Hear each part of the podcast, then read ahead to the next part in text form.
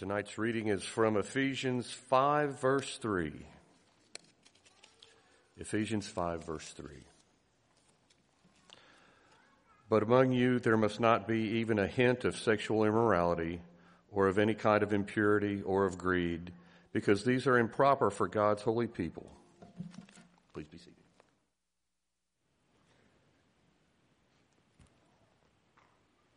Well, good evening.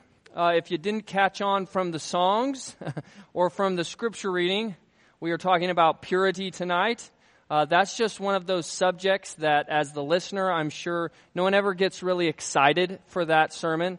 Uh, but believe me, as the speaker, I promise you, I was less excited than you. Um, in fact, as Tim was talking to me about speaking on Sunday nights and picking out some of the chapters of my book that I would like to preach on, I really didn't want to pick this topic.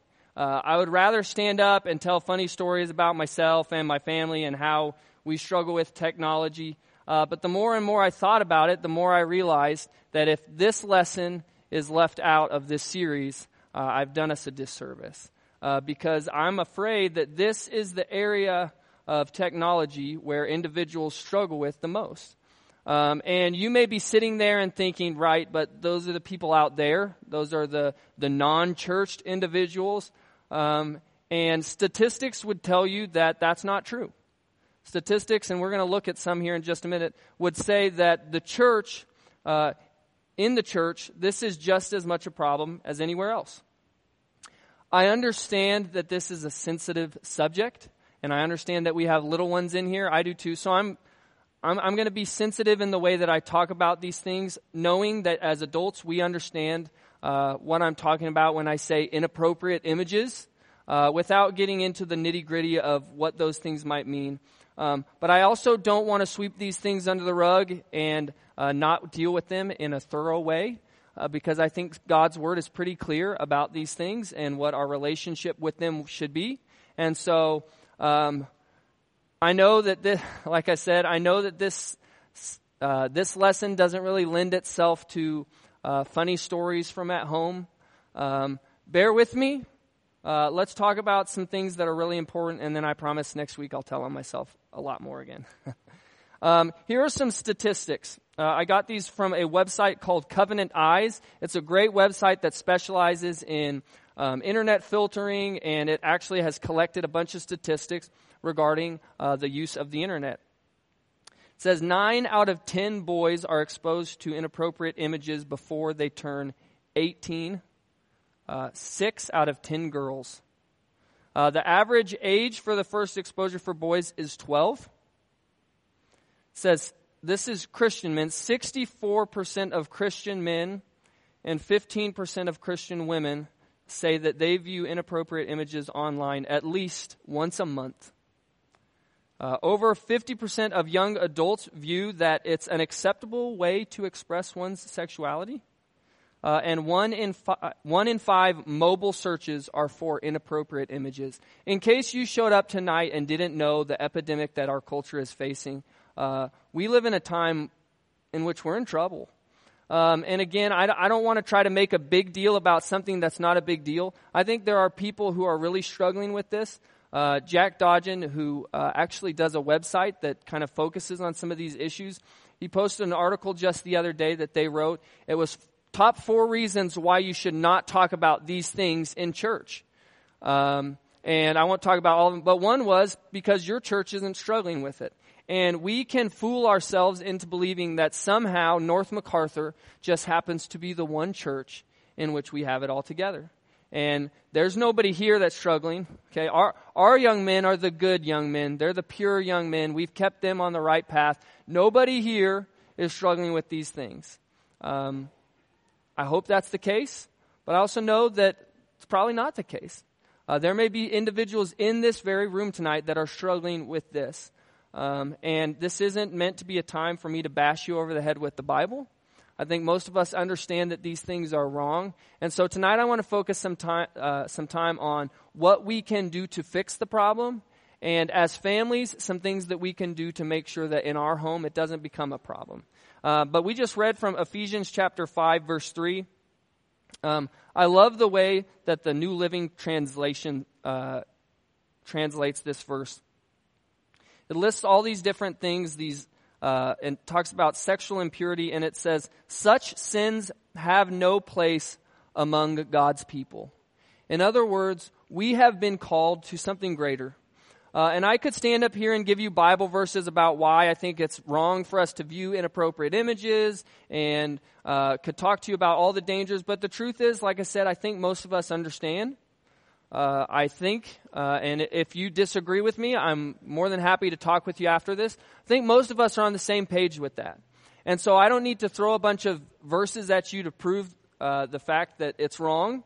Uh, and if you're struggling with it, sometimes I feel like doing that just just pushes you further and further in, into guilt. I, I just want to focus on the fact that as God's people, we have been called to something more, to something greater. Uh, and if you are struggling with these things, or if you know people who are struggling with these things, I would hope that the message for you and for your loved ones is that God has something greater for us. It's not just about those are abominations and those things are going to result in eternal punishment. It's about God has put us here with a purpose, and His purpose is so much better than all those things that you can get uh, entangled in. And so I want you to keep that in the back of your mind. Uh, keep those things fresh in your mind as we talk about some of these things, because that should be the driving force uh, when it comes to getting away from these things.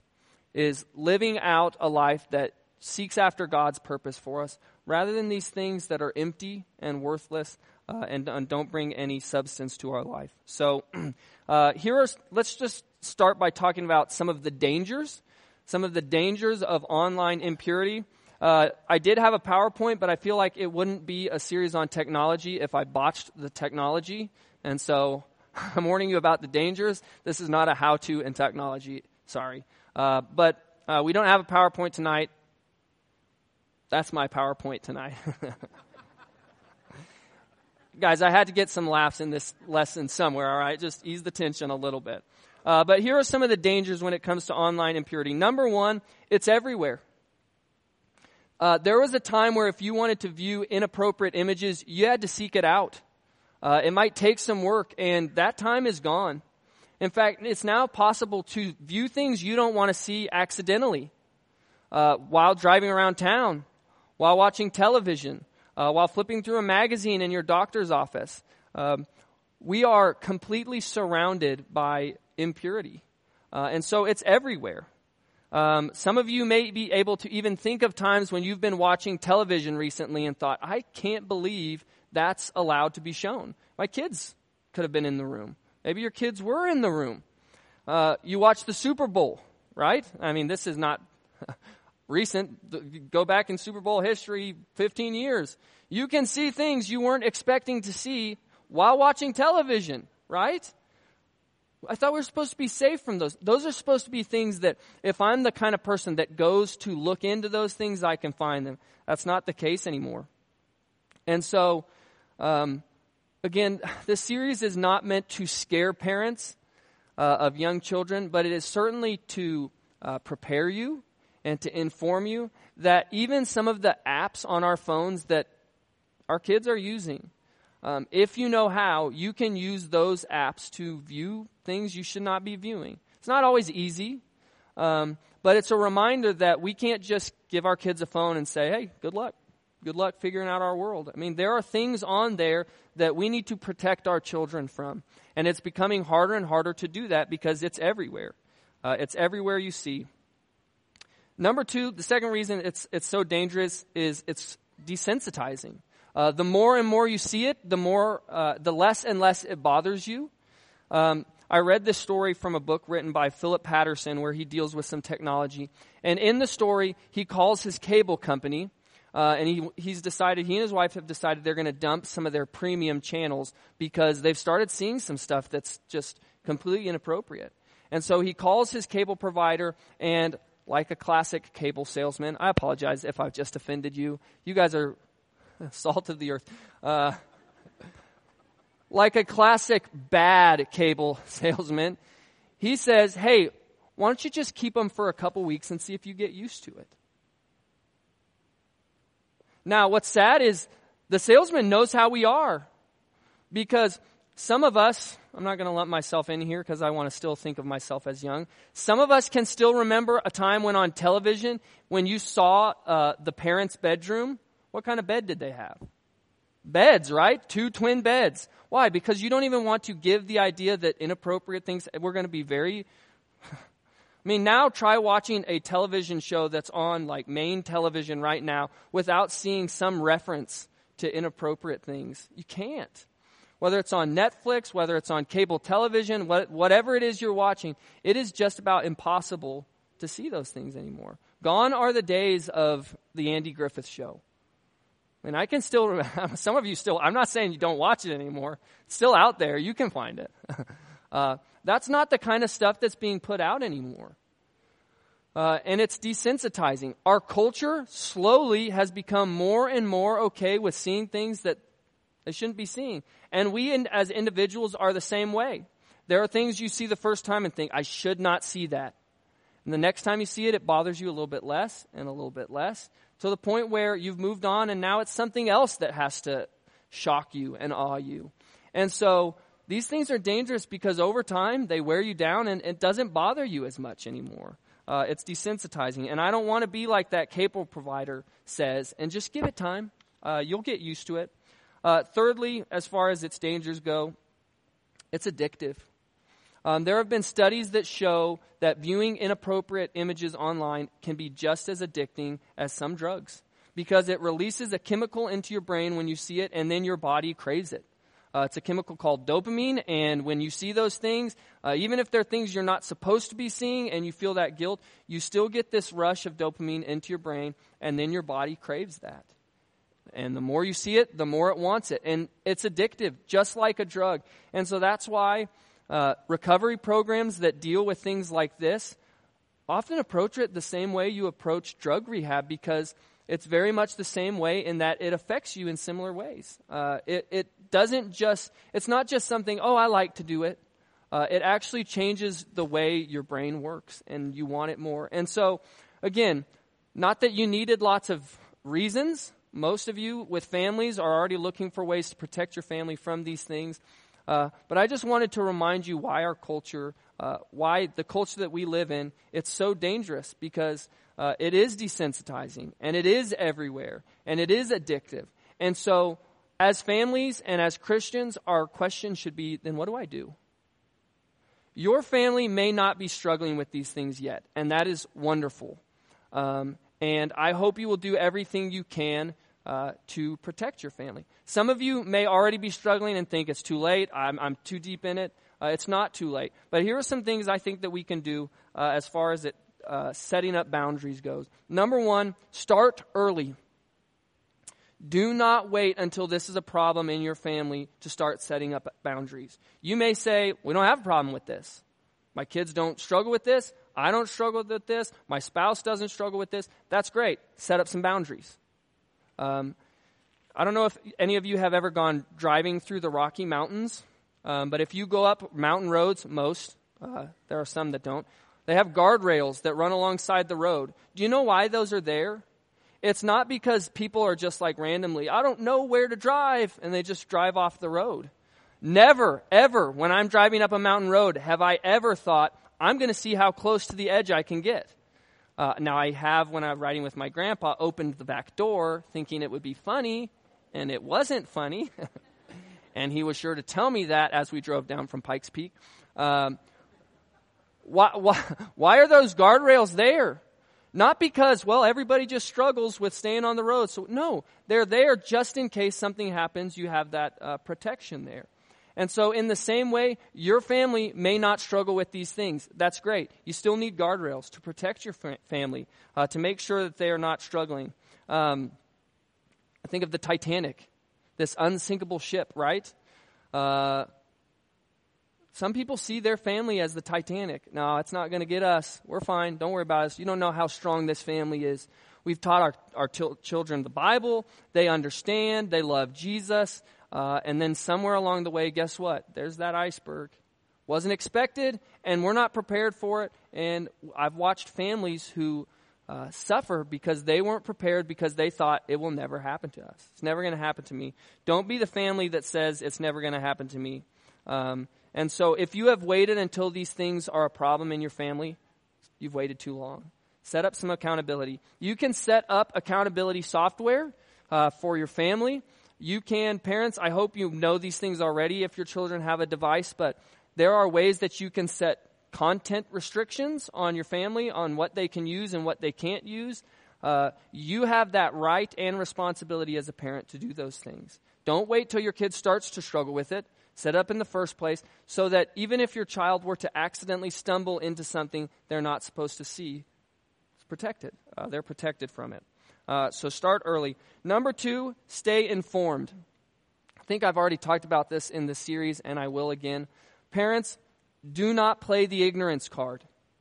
You can't. I've heard too many parents so I say, I'm not, I'm just not tech savvy. I just don't know how it all works. Uh, yeah, my kids have uh, ChapSnat. I don't know what it's called, but they play on this app. Guess what? If your children are using it, you need to understand how it works, what it allows them to do, who they're talking to. Again, I'm not saying that you have to like spy into every single facet of your children's life, but when I was growing up, my mom didn't just let me run over and play with strangers on the streets. Uh, she wanted to know who I was spending time with. She wanted to know who I was interacting with. And sometimes I think we just hand a device to our children, not realizing that they are now talking to and interacting with people who we would never, ever let them interact with on a face to face level. But it's because I didn't know. I didn't know how it worked. Oh, I'm just not tech savvy. No. Uh, if, if you're going to let your kids use it, you need to know how to use it. So the flip side of that is if you genuinely do not believe that you can figure out how a smartphone works, that's fine. Your children should not be using one. And your kids are not going to like you, and they're going to put the pressure on you to learn how it works. And if that's your call, that's your call. Um, but don't put something into your kids' hands and say, I don't know how it works, and I don't know what you're going to use it for, but I trust you because you're a good kid. Uh, lots and lots of good kids have made mistakes before that they didn't mean to make, uh, and then they get sucked into things and stuck. And so, um, make sure that you're watching what your kids are using uh, for your own sake. Not just some of you are like, I don't have a family. For your own sake, stay informed. Before you download the latest social media app, understand what it does. Uh, there are, believe it or not, there are people out there who create apps who don't have great intentions. Uh, there are they call them social media apps, but they're honestly more anti social media apps in which you can get on and just bully people in your area. I mean, I could get on right now and see who's around and just say, hey, and start harassing them. And that's how people use them. It's become a big problem on some college campuses. Um, if you find out that an app is used for the wrong purposes, you don't need it. Okay? There's enough social media platforms out there. Surely you can find one that you can uh, use for the right reasons. Uh, but stay informed for your own sake as well, not just for your family. Number three, know your weaknesses. You know where you're weak. Um, you know the things that you struggle with. And so set up boundaries in those areas. And I have kind of focused so far on viewing inappropriate things, but I think all of us know that when it comes to impurity, there's more to it than just getting online and looking at bad things. Sometimes it's the music that we're listening to. Sometimes it's the Netflix shows that we're watching. Sometimes it's the things that we're allowing our, our families to sit down in a theater and watch. Uh, purity is more than just not looking at the X rated stuff. Uh, and so you need to know where your family struggles. Because if your family is sitting around watching the Andy Griffith show every night, it, and you go, well, look at us. We, we got rid of cable because we're good. That's good, but you don't struggle with that. Right, but I'm setting up boundaries. Yeah, but where do you struggle? Well, my kids are listening to, to music with inappropriate language in it. All right, that's where you struggle. So that's where you need to set up your boundaries. It does no good to just set up boundaries in the areas where I'm not struggling because chances are those are areas I'm, I'm not going to struggle in. You know your weaknesses, uh, or you know where you tend to be tempted more. Those are the areas that you need to uh, set up uh, the majority of your boundaries. Uh, and then finally, number four, get accountable. Families, you are your own accountability group. Uh, you should be holding one another accountable. Now, I'm not saying parents, you need to sit down with your kids and say, I need to just open up with you about some of my struggles. uh, because some of that needs to happen between mom and dad and not between you and the kids. Um, but if you do not create uh, an atmosphere in your home where your kids feel like they can come and talk to you about the things that they're struggling with, they're not going to go to you, and they're going to go to outside sources. Uh, and as a parent, you want them to come to you. Uh, and so be accountable. For those of you who are not talking about families, you need to find people who can help hold you accountable in these areas. Uh, when I was in club at Oklahoma Christian, one of the guys I was in club with uh, found a software. It's an accountability software, and he said, I think we should have all the guys in our club install this on our computer. Uh, and the way it works is if you view something online that you're not supposed to see, it sends an email to your accountability partners. And so we all just picked guys in club uh, that we knew would hold us accountable, and we signed up. We put their emails in, and if you view something you're not supposed to view, it sends them an email, and then they show up and they say, "Hey, Jeremy, what what are you looking at?" And now we found out the, software wasn't always perfect, and so sometimes there were some uh, some uncomfortable conversations where we're saying, "Hey, what's going on?" And say, "Hey, look, it's I was just looking at the score of the you know the Thunder game." Uh, but it's better safe than sorry, uh, and I'd rather have some. I'm losing my mic. I think my ears are bigger than Tim's, just so everybody knows. You don't care, but now you know. Um, Get accountable. Have someone that checks in on you, that can talk to you. Uh, once a week on Thursdays, I have a group of guys that I meet for lunch.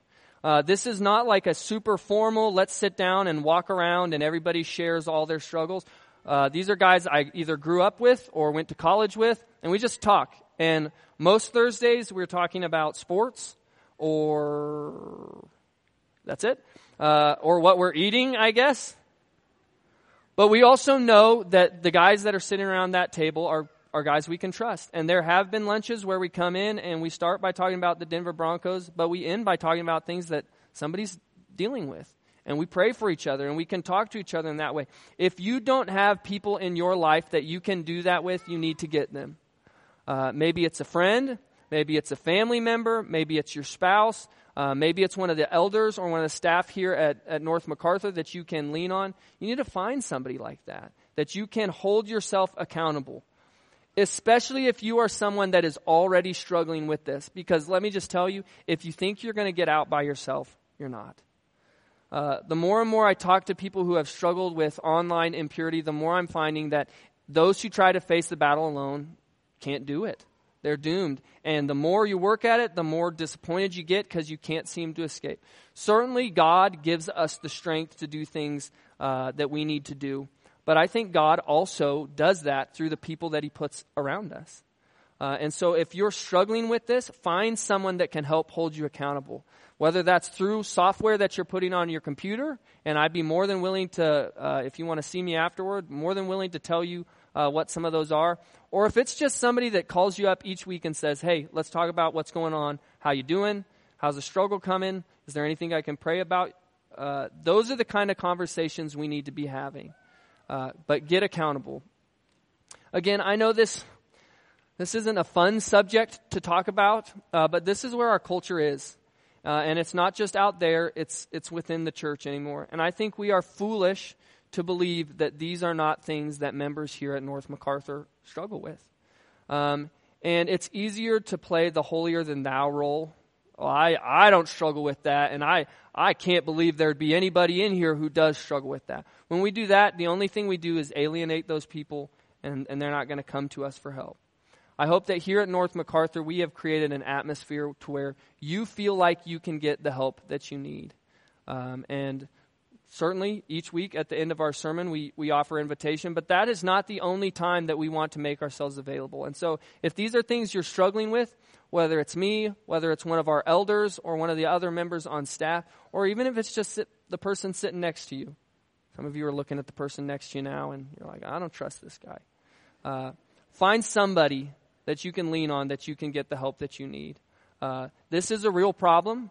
Uh, and whether you are a family that's not dealing with it but is, is trying to set up some boundaries in your life to protect yourself, or someone who's in the middle of this battle and is looking for help, uh, we want North MacArthur to be the kind of place where you can get the help that you need.